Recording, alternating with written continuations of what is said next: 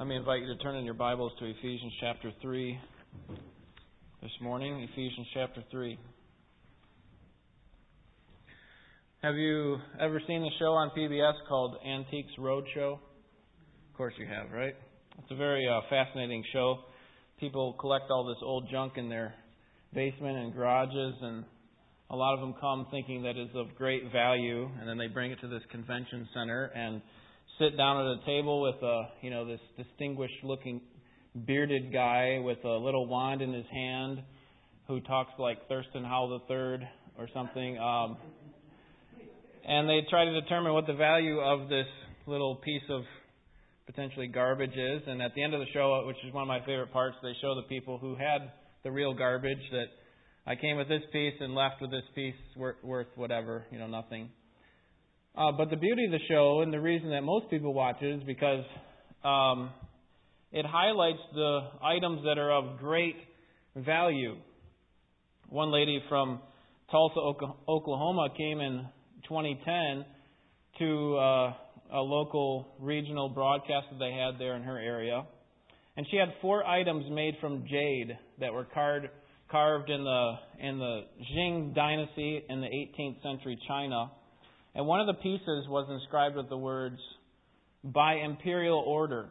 That is, ordered by the emperor. And the appraisal for all the pieces went down as one of the largest evaluations in Antiques Roadshow history. It was between $700,000 and 1.1 million for the four pieces together. And after she realized that, she was thinking it was in the low thousands or something that these things were worth, had no idea the real value of them. But can you imagine the difference between how she protected those things going into the roadshow and going out? You know, looking over her shoulder, holding them closer to herself, making sure that she wasn't being followed or something, because she recognized the great value that she had in her possession. You may have walked in here today seeing the church has, you know, some value for your Christian life and some value for displaying God's glory. Or you may have be at the other extreme where you have bought into the idea that the scoffers say, you know, the church is of no value at all. But I hope that after you leave today, after having looked at Ephesians chapter 3, that you will see the church is the greatest, has the greatest value of anything that you are involved in in all of life. That there is nothing of greater value than the church. Ephesians 3, verses 1 through 13 will be our passage. So let me read that for us. Ephesians chapter 3, verse 1. This is the Word of God. For this reason, I, Paul, the prisoner of Christ Jesus, for the sake of you Gentiles, if indeed you have heard of the stewardship of God's grace, which was given to me for you, that by revelation there was made known to me the mystery as I wrote before in brief. By referring to this, when you read, you can understand my insight into the mystery of Christ, which in other generations was not made known to the sons of men, as it has now been revealed to his holy apostles and prophets in the Spirit to be specific, that the Gentiles are fellow heirs and fellow members of the body and fellow partakers of the promise in Christ Jesus through the gospel, of which I was made a minister according to the gift of God's grace, which was given to me according to the working of his power. To me, the very least of all saints, this grace was given to preach to the Gentiles the unfathomable riches of Christ and to bring to light what is the administration of the mystery which for ages has been hidden in God who created all things, so that the manifold wisdom of God might now be made known through the church to the rulers and the authorities in the heavenly places. This was in accordance with the eternal purpose which he carried out in Christ Jesus our Lord, in whom we have boldness and confident access through faith in him. Therefore, I ask you not to lose heart at my tribulations on your behalf, for they are your glory. What I want you to see, which I think is the point of this text this morning, is that God's glory is most powerfully seen in this age through the church. You want to see God's glory on display? Then look at His church. Paul begins in verse 1 overwhelmed by God's mercy, and what he does is he starts into a prayer which gets interrupted. He says, For this reason, I, Paul, the prisoner of Christ. So he begins by identifying himself. Remember, he is a prisoner in, in, under the Roman government at this time, but he doesn't say, I'm a prisoner of the Roman government. I'm a prisoner of the Lord Jesus Christ. He is my ultimate authority. And then he says at the end of verse 1 For the sake of you Gentiles.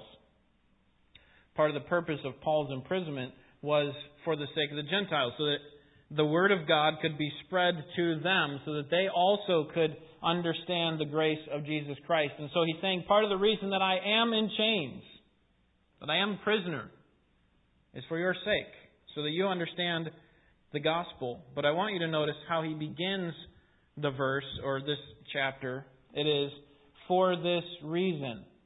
And so that points us back to what we have already seen. And what have we seen? Well, in chapter 1, we saw that God exists for His glory.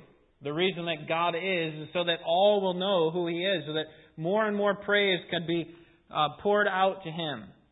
And we understand, according to these first two chapters, that we exist for God's glory. It's not just that God exists for His own glory to make his name known, but we exist to make God's name known. And the way that we do that is first by, chapter 2, bringing us to salvation, right? We can't glorify God as he should be glorified unless we're first saved, verses 1 through 10. And then, secondly, by bringing us in unity with the Jews into one body, the church, verses 11 through 22. Okay, so that's what Paul has been talking about in his letter. That we are saved for God's glory. God saves us as individuals to be a part of something larger, the local church. And for this reason, Paul says, I, the prisoner of the Lord, and then what he's about to say is, I bow my knees before the God of the universe for being such a great God. Now, where did I get that from? Why, why am I saying that? Look at verse 14. For this reason, I bow my knees before the Father, from whom every family in heaven and earth derives its name. And then he goes on to praise God for his great grace. Now, why do I say that he's about to, about to do that in verse 1? Look at verse 1 with me. For this reason, I, Paul. So he's, he's thinking about all these great truths about our salvation, how we are alienated from God, but God, who is rich in mercy, brought us together and made us alive in Christ. Chapter 2, verses 1 through 4, right? He's thinking about all these great truths, and he's about to say, For this reason, I, Paul, bow my knees. But he takes a break here, and that's why you have that, that dash there at the end of verse 1. Do you see that? That long, extended dash? That's because he's taking a break from what he's about to say, which he's about to enter into prayer, verse 14, to explain something. And he feels that he has to explain verses 2 through 13 to the Gentiles before he can continue on. I mean, we, we do this ourselves in our own prayers, right? We're praying for something, and then our minds drift off onto something else. And this is what Paul's doing, but he's doing it in a, uh, obviously inspired by the Holy Spirit. His writings inspired by the Holy Spirit to do this, to explain to the Jews, or excuse me, to the Gentiles, this mystery of Christ. Okay, so what this text is about is about the mystery of Christ. And what we're going to try to find out is what is this mystery of Christ and how are we a part of it? All right, so let's look at verses 2 through 13 because before Paul breaks out in, into prayer, as he will, we'll see next week, Paul explains the mystery of Christ. Paul first begins in verses 2 and 3 by showing that it had formerly been concealed Right? That this mystery was not known for all the ages. Look at verse 2. If indeed you, Ephesian church, have heard of the stewardship of God's grace which was given to me for you, that by revelation there was made known to me the mystery as I wrote before in brief. Paul's saying this had been concealed. He's going to show that more clearly in verses 4 and 5, but it has been revealed to me, Paul. Verse 2, he says, If indeed you have heard, the idea there is as other translations put it, surely you have heard, or assuming that you have heard, about this mystery of Christ, of which I was an administrator of, then, then you know what I'm talking about. But he, he has to explain it because if you understand how Paul's letters were distributed, they, it was to the Ephesian church in this case. But what Paul expected was that his letters would be circulated, right, copied and sent to other churches so that other churches could benefit from God's word to them. And so that's probably why he includes this part. If you have heard, or since you have heard.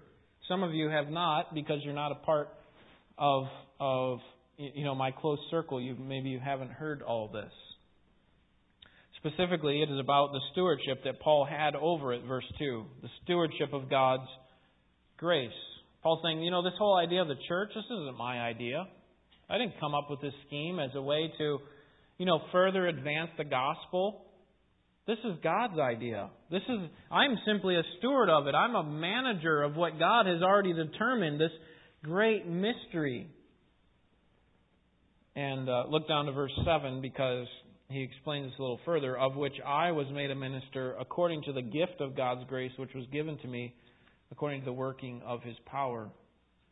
Paul's saying this mystery was unrevealed, verses 4 and 5, to former saints, but now it has been revealed to me to spread to the Gentiles specifically. Verse 3 this mystery was made known to Paul. Paul's not saying here in verse 3 that he's the only one to know about this mystery, as if he's the only human to know. There were other apostles that knew of the, this mystery. But he was saying, I'm the official representative of it. Right? Notice it was um, it was in verse 5 to the apostles and the prophets at the end of the verse. So he's not saying I'm, a, I'm the only one, but, and I may not even be the best one, but I am the specific representative to you, the Gentiles, that God has set up to explain this mystery. And this is significant because, verses 4 and 5, it was concealed from Old Testament saints. Right? The Old Testament saints, particularly the prophets, had a lot of information about what God was doing and what God would do in in His world and in His uh, with His people. But they knew nothing of the local church, did they? They knew nothing of the universal church. Look at verse four. By referring to this, when you read, you can understand my insight into the mystery of Christ, which in other generations was not made known to the sons of men as it has now been revealed to his holy apostles and prophets in the Spirit. Okay, it was, it was concealed from them. They were not able to understand this mystery of Christ.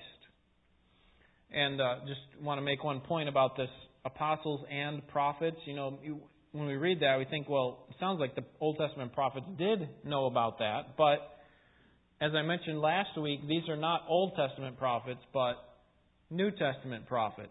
These New Testament prophets were put in place to speak on behalf of God in a time when the the eras of God were in transition. That is, God is moving from one dispensation to the next, and so God set up these prophets who could speak on His behalf and validate that this church truth, this mystery, was real.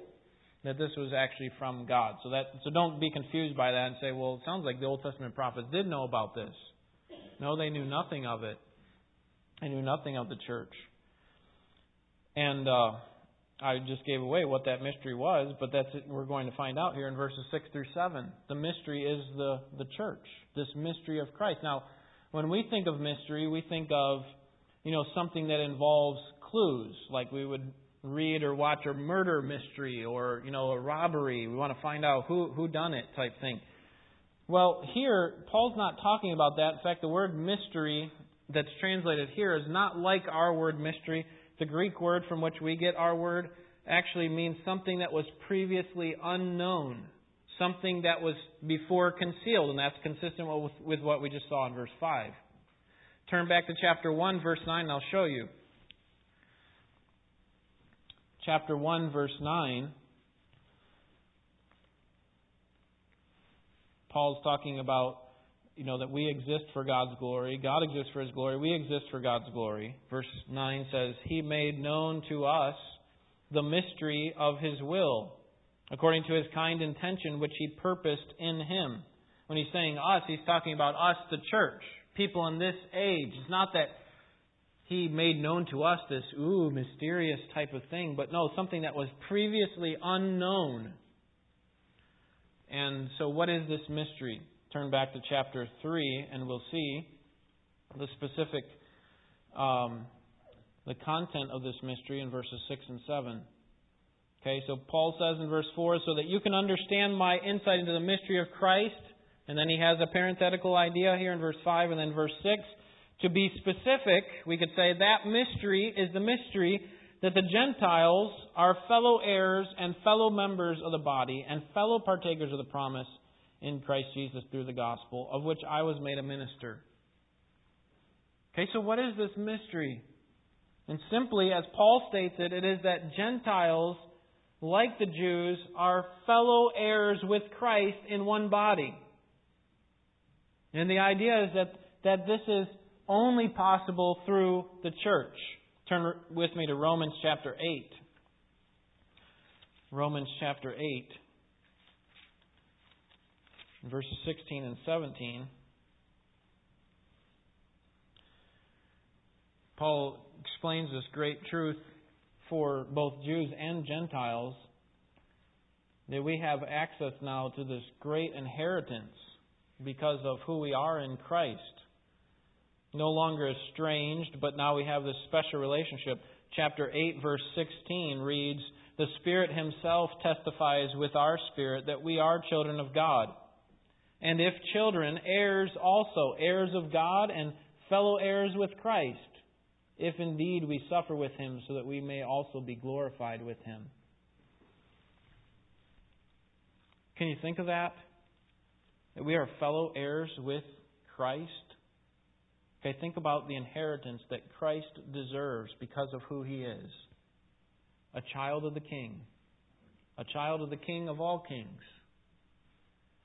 And you and I, as Gentiles, or if there are any Jews, are fellow heirs with Christ. Now, if we understand what it was like in the Old Testament, we recognize what a great privilege it is to be in this category as Gentiles because that is not the way that it looked like history would turn out. It looked like if anybody was going to be the fellow heirs with the Son of God, it would be whom? It would be the Jews, right? The Gentiles would be some, they'd receive some sort of lesser blessing, yes, right? Abraham, through Abraham, all the seeds, all, all the uh, people of the earth will be blessed.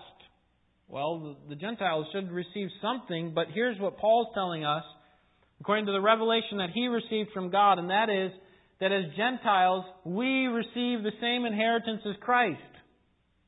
Look at verse uh, 6 to see all these benefits. Fellow heirs, fellow members of the body, fellow partakers of the promise of Christ Jesus. It's not like, you know, you have the Jews, they're the varsity team, and then, you know, the Gentiles are the junior varsity team. They get kind of some benefits, but they're not as important. They have a lesser role. Here's what Paul's saying we're all on the same level as the Jews.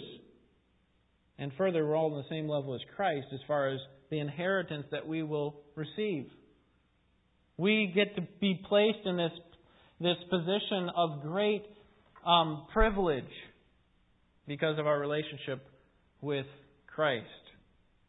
No believer, no prophet of the Old Testament would have seen Gentiles in this light.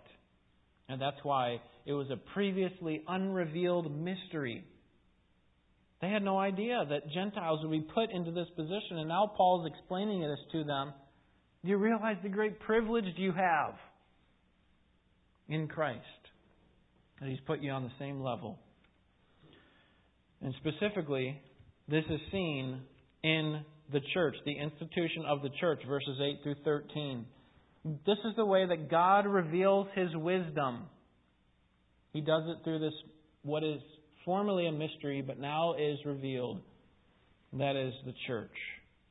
Paul in verse 8 feels inadequate for the task. He says, You know, apart from the grace of God, I am unworthy to reveal this mystery to you. That's why he says, To me, the very least of all saints, this grace was given. That is the the, the ability to be able to pass on this mystery, and, and he explains it more clearly there at the end of the verse, to preach to the Gentiles the unfathomable riches of Christ.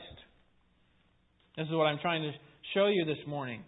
That in Christ, we are like that woman from Tulsa going to Antiques Roadshow. We're starting to understand what is now thought it had some value, but now we see the unfathomable riches of Christ that we have in the church. Now, it's not that it's unfathomable in the sense that it can't be known at all, but rather that it can't be fully known. We keep, can keep searching, searching the depths of the grace that we receive in Christ through the church, but we'll never be able to finally explore it. It's like trying to find the bottom of the ocean. That's the great riches that we have in Christ through the church. And this was not something that God came up with or it was a man made religion. It wasn't something that God reacted to, but rather part of God's eternal plan. And we see this in verse 9. Paul says in verse 8 to preach to the Gentiles this unfathomable riches, but also to bring to light what is the administration of the mystery, which for ages has been hidden in God who created all things. This wasn't an idea that God came up with, you know, as he started to see the course of history start to unfold. God had determined that the church would be at the center of what he's doing in this age. In fact, that all things leading from the beginning of creation were leading to this time when, where we are. Obviously, this isn't the end of it, right? This is only the means to the end. We're actually going farther where Christ will marry his bride, the church and we will forever be united with Him in a special way. But it's something that God has done from eternity past. It is a part of God's plan. Notice that, again, at the end of verse 9, just to make this clear, which for ages has been hidden in God who created all things. It's something a part of God's eternal plan. Aren't you thankful that the church is part of God's eternal plan? That it's not reactionary, it's not temporal. It has a purpose. It's not competing against another one of His purposes. Rather, that God has a single, all inclusive plan. You know, maybe I should figure out something to do with these people, so I'll make this one of my purposes. No, this is a part of His singular purpose to exalt Himself through His Son. And He does that through the church in this age. It's the way that God displays His wisdom. That's what the beginning of verse 9 reads. So that, uh, actually, the beginning of verse 10, so that, he, that the manifold wisdom of God might be made known. It's a way that God displays His wisdom to the people of this age and to, to even more creatures than they. And that this ultimately culminates in Christ. This is uh, something that God is doing, that we are part of something bigger Verse 11 reads, This was in accordance with the eternal purpose. Again, you see that's part of God's eternal plan. That He carried out in Christ Jesus. That we are part of, of displaying Christ's greatness. And so, if you are a part of the local church, if you, if you are part of Christ's universal church, and you know what that means, you know the riches of that, then you, like Paul, have also be, been made a minister of that mystery. And now you have a responsibility, because of that privilege, to explain those truths to the Gentiles and to the Jews alike. This great mystery that the Church of Jesus Christ is the way that God displays His greatness. Notice the purpose of this mystery in verses 10 through 12. The purpose of this mystery. It is that the Church of Jesus Christ would put God's wisdom on display. Verse 10 reads, So that the manifold wisdom of God might now be made known through the church to the rulers and the authorities in the heavenly places. Okay, so that so that God's manifold wisdom would be put on display. To put it in terms of what we've been talking about in Sunday school, the church is not the ultimate reality. God doesn't exist to display the value of the church. We exist to display the value of God. The church exists to display God's value, His manifold wisdom that Paul says here. To display His great value and glory. How does the church do that? How do we put God's wisdom on display?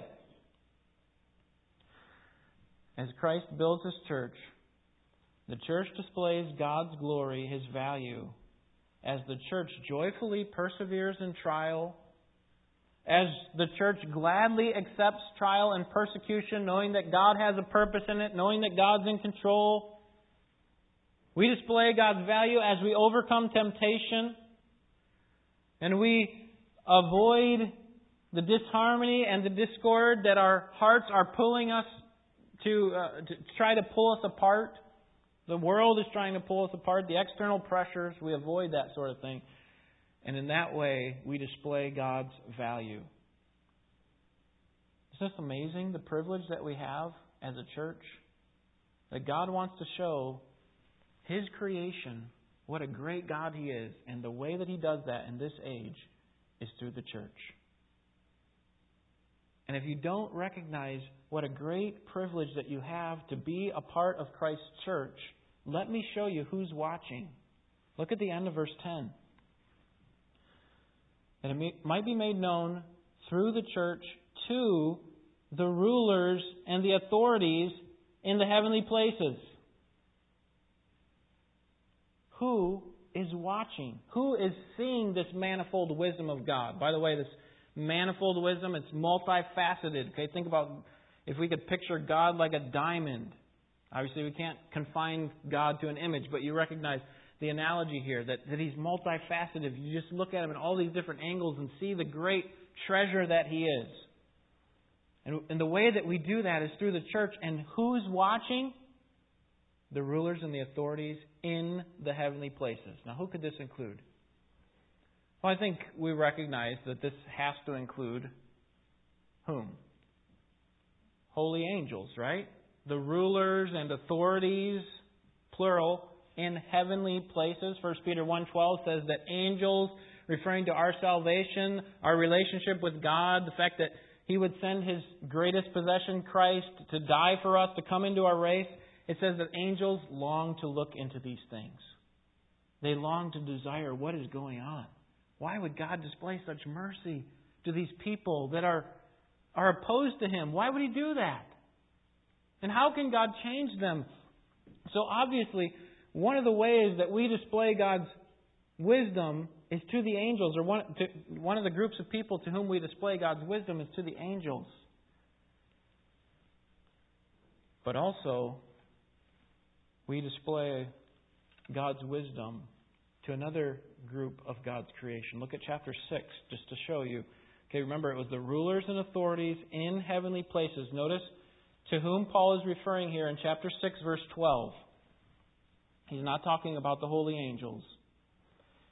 Chapter 6, verse 12. For our struggle is not against flesh and blood, but against the rulers, against the powers, against the world forces of, of darkness, against the spiritual forces of wickedness in the heavenly places. Who else is watching the church besides the holy angels? It is the fallen angels, it's the demons. It is Satan and his host, his army. So, does that help you see why the church is so important? You start to see the great value that perhaps you walked in today seeing that may be of some value, but when, uh, when you walk out, I want you to see what a great value it is that God is, is taking us, the church, and putting us on display before all the angels and the demons show what a great and wise God He is. With the popularity of Facebook comes all sorts of new and interesting challenges of those of us who have an account. People who, in real life, are acquaintances or casual friends find out a lot about you through your Facebook account. I've had several conversations with people who I hadn't seen in months, hadn't talked to them about anything in my life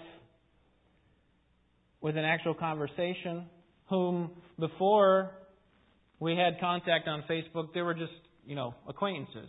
We hardly talked. And I run into them and they say, How is South America? And how about those tigers? Oh, wait a second. How do you know I went to South America and how do you know I like the tigers? Okay? And, and those two things maybe would come up in casual conversation if I talked to them regularly or even occasionally, but when I only see these people once a year, it's kind of interesting how much they know about me. Now, that can be both a good and a bad thing. I hope you recognize when you're posting things on there that it's like your personal billboard, so be careful what's posted. Don't use it as a means to take out your frustration on other people. Okay? The point of this, though, is that I'm being watched by more people than I realize. And that I wouldn't otherwise expect me to be, I wouldn't expect those people to be watch, watching me. And what I'm telling you this morning is that your life is on display by more people than you think, more creatures than you think. It's not just the watching world around us who understands what's going on at some level in the church as they see one you know each of us grow in in in our love for God and for one another. When we give to each other when we give so much time to the church you don't think the world around you is watching they are. But it's more than that. It's the heavenly hosts who are watching what is going on in Christ's church. And the point of all this is that because we are being watched by so many people and by so many creatures, we have to walk, as the King James says, circumspectly. That is carefully. Ephesians 5:15. And here's what's so fascinating about the mystery of Christ. Your life is on display before those who you wouldn't otherwise think have any care about you. You wouldn't think that there is a host of angels that cares a lick about what's going on in your spiritual life. You wouldn't think that there are enough demons that would even care because, hey, you're not at the top of what it means to be a Christian. You're not being persecuted like Pastor Saeed or something. You're not, you're not at the center of what the demons are doing. But what the scriptures tell us is that Christ's church is on display before the heavenly hosts. And what we're supposed to be doing as we are on display is we're supposed to be displaying the manifold wisdom of God. Are we doing that? Or do we even care? Now, there's no way for me to know exactly what this looks like that the heavenly hosts are watching us. But I picture it as if we are in the center of the arena. In the stadium, it is full of angels and demons who are watching our every move. And when we grow in disharmony and hatred toward one another and neglect and carelessness and perhaps start to adopt and teach false teaching, what do you think the demons are doing in that big arena? What do you think the angels are doing? What do you think that they're thinking about our God? But as we love the truth, and as we pour out our love for one another, and as we grow in our knowledge of God and obey Him more fully, and as we lift our hearts in praise to worship and worship to God because we really mean it, not just because we've done this all of our lives or we think it's some sort of uh, ancillary of some sort of ancillary importance, but uh, you know, as our church gets clobbered by trials, but immediately and regularly turns to God in prayer, knowing that unless the Lord builds the house, they labor in vain who build it. Knowing that Without Christ, we can do nothing. And as this is happening, the heavenly beings are apparently amazed at the manifold wisdom of God. They don't look at us in the center of the arena and say, Wow, what a great group of, of God's people you are. You're my hero. I want to follow you. They recognize what a great God we serve. That He would allow us the frail people that we are, the undeserving that we are, to be made into the image of Christ and display God's manifold, multifaceted wisdom. Notice verse 10 again, chapter 3. so that the manifold wisdom of God might be made known through the church to the rulers and the authorities in the heavenly places. God is putting us as a church on display to show the angels and the demons what a great God He is. And if you can think of a better organization to be involved in in this lifetime, then sign me up. But I can guarantee you, on the authority of God's Word, that there is no better organization. There is nothing, nothing better to be a part of than Christ's church. And this is at the center of what God is doing in this age. And so that means that there's nothing greater that we can invest ourselves into than the church, whether it be our time, our money, our gifts. Because this is what God is doing. This is how God is displaying His wisdom. Notice Paul's expected response of the believers in verse 13 because of this mystery of Christ that's now been revealed. Therefore, I ask you not to lose heart at my tribulations on your behalf, for they are your glory. Paul recognized the, the tension here that he was imprisoned because of the Gentiles, because he was so uh, so intent on getting the gospel to the Gentiles. Paul had to be imprisoned. If he didn't do that, perhaps he'd still be free. But because he did, he, he, he knew that was the reason, and they knew.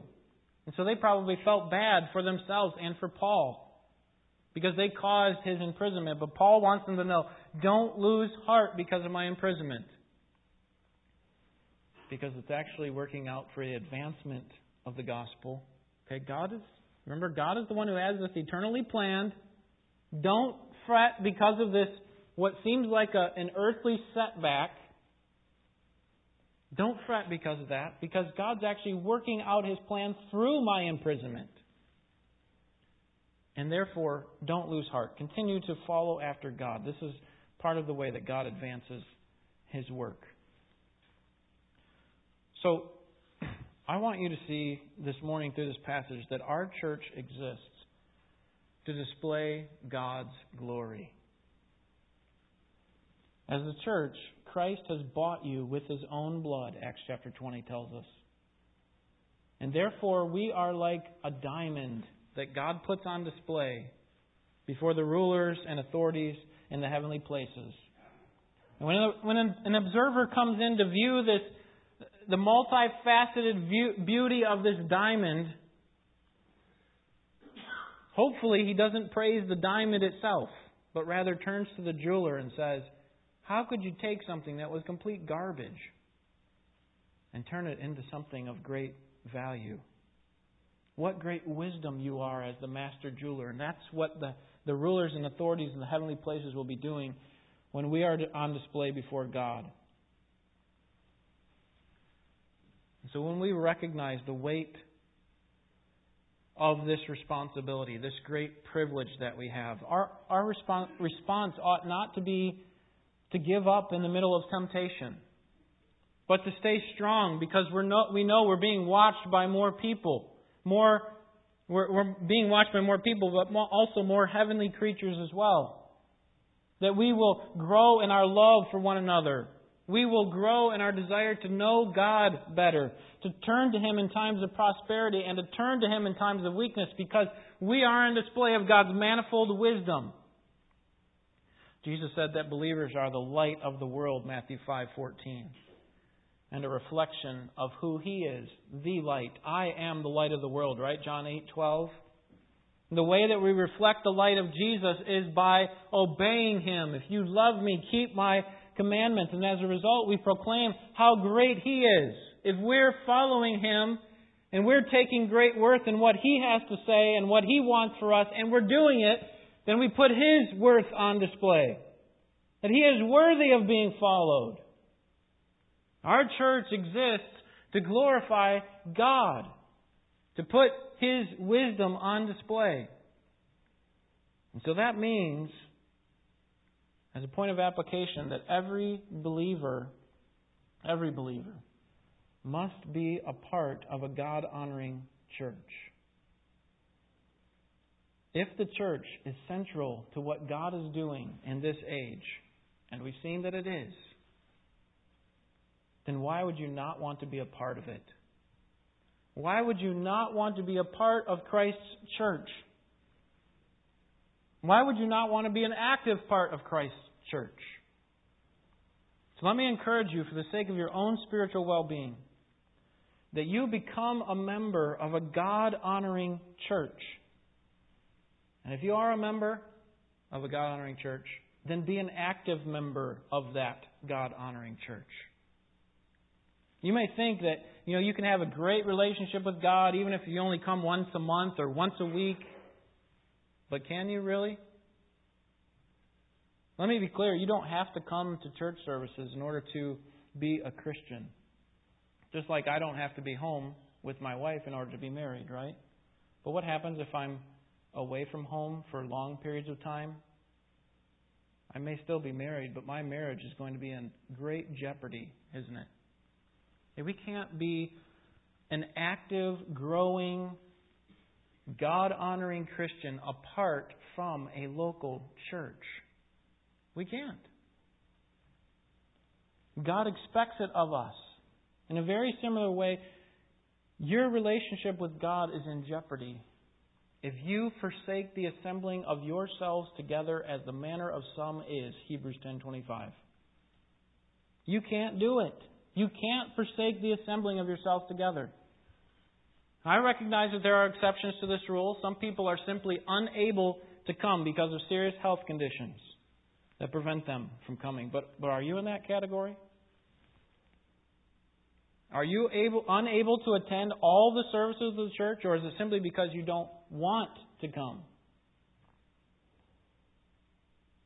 You can come to whatever is of most value to you. If you see the church as the great value that it is, then you will work your schedule. You will uh, you will save your energy for what is of most importance to you.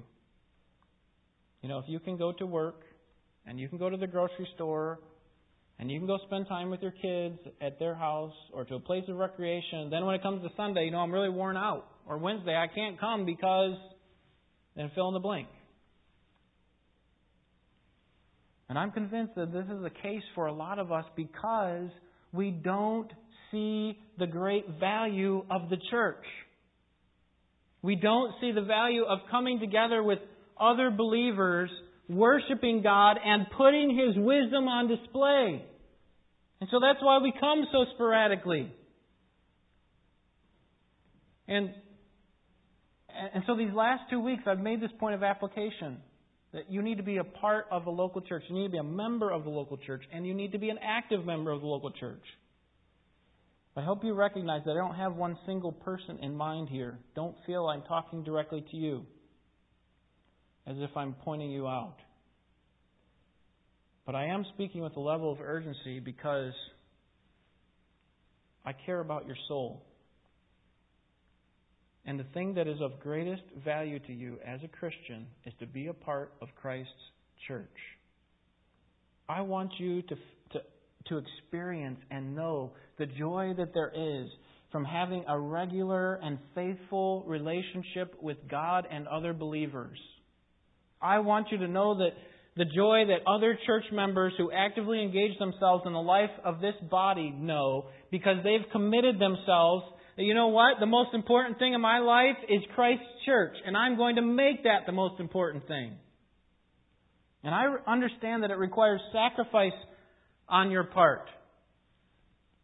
But that's why I want you to see the value, because when you see the value, the sacrifice seems very small.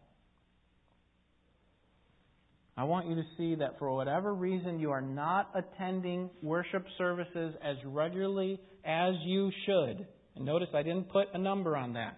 I didn't tell you how often you need to attend. Just you know. How regular ought you to be attending? If you're not doing that, I want you to see how futile it is in comparison to the great value of being a part of what Christ is doing, what God is doing this age, displaying you before all of his angels.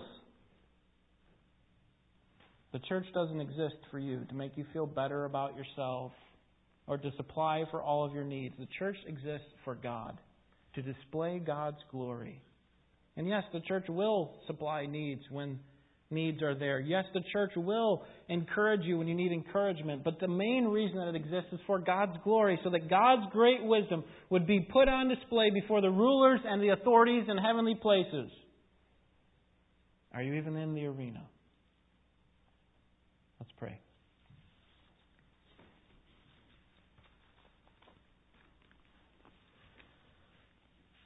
Father, we're so thankful for the blood that Jesus shed on our behalf so that we could have life. Not only life eternally, but the joy and life that comes now. We can experience the joy of knowing you in a special way by committing ourselves and covenanting ourselves with the expression of Christ's body in one specific place. And we're so thankful for the foundation of our church, the foundation of the gospel, of the truth of God's word. We're so thankful for the people that have made this church what it is, that have encouraged me in the time that I've been here to to stand strong and to to uh, to stand up in the middle of temptation and who have encouraged me by giving to other people, knowing what the needs are and, and, and taking care of them. Father, you know that we can't we can't supply needs if we're here very irregularly. We need to be here. We need to be a part of this family. And Lord, you know that there are people in here who are thinking seriously about where they need to be. And so I pray that you would just work in their hearts, help them to to see the great value of Christ's church, that both in eternity and even now we are on display before the heavenly angels and demons to show your great wisdom. What a great God you are, that you would give to us the unfathomable riches of Christ, which we don't deserve, which we can't earn, which we can only give our lives in response to it. We can give our lives in service. May our hearts overflow with love because we are part of this great work that you are doing in this age. Help us not to become proud. Perhaps there are others here who attend every service and have become proud because of where they are, and perhaps look down with condemnatory sort of look on other people who don't attend as frequently. Help us to be humble before you, recognize that we are servants of you and we are recipients of your grace. We, we didn't deserve any of this. But we do ask that you help us to see this great value more clearly and the great responsibility that we have because of the privilege that we have to be a part of this church. We ask for your grace in Jesus' name. Amen.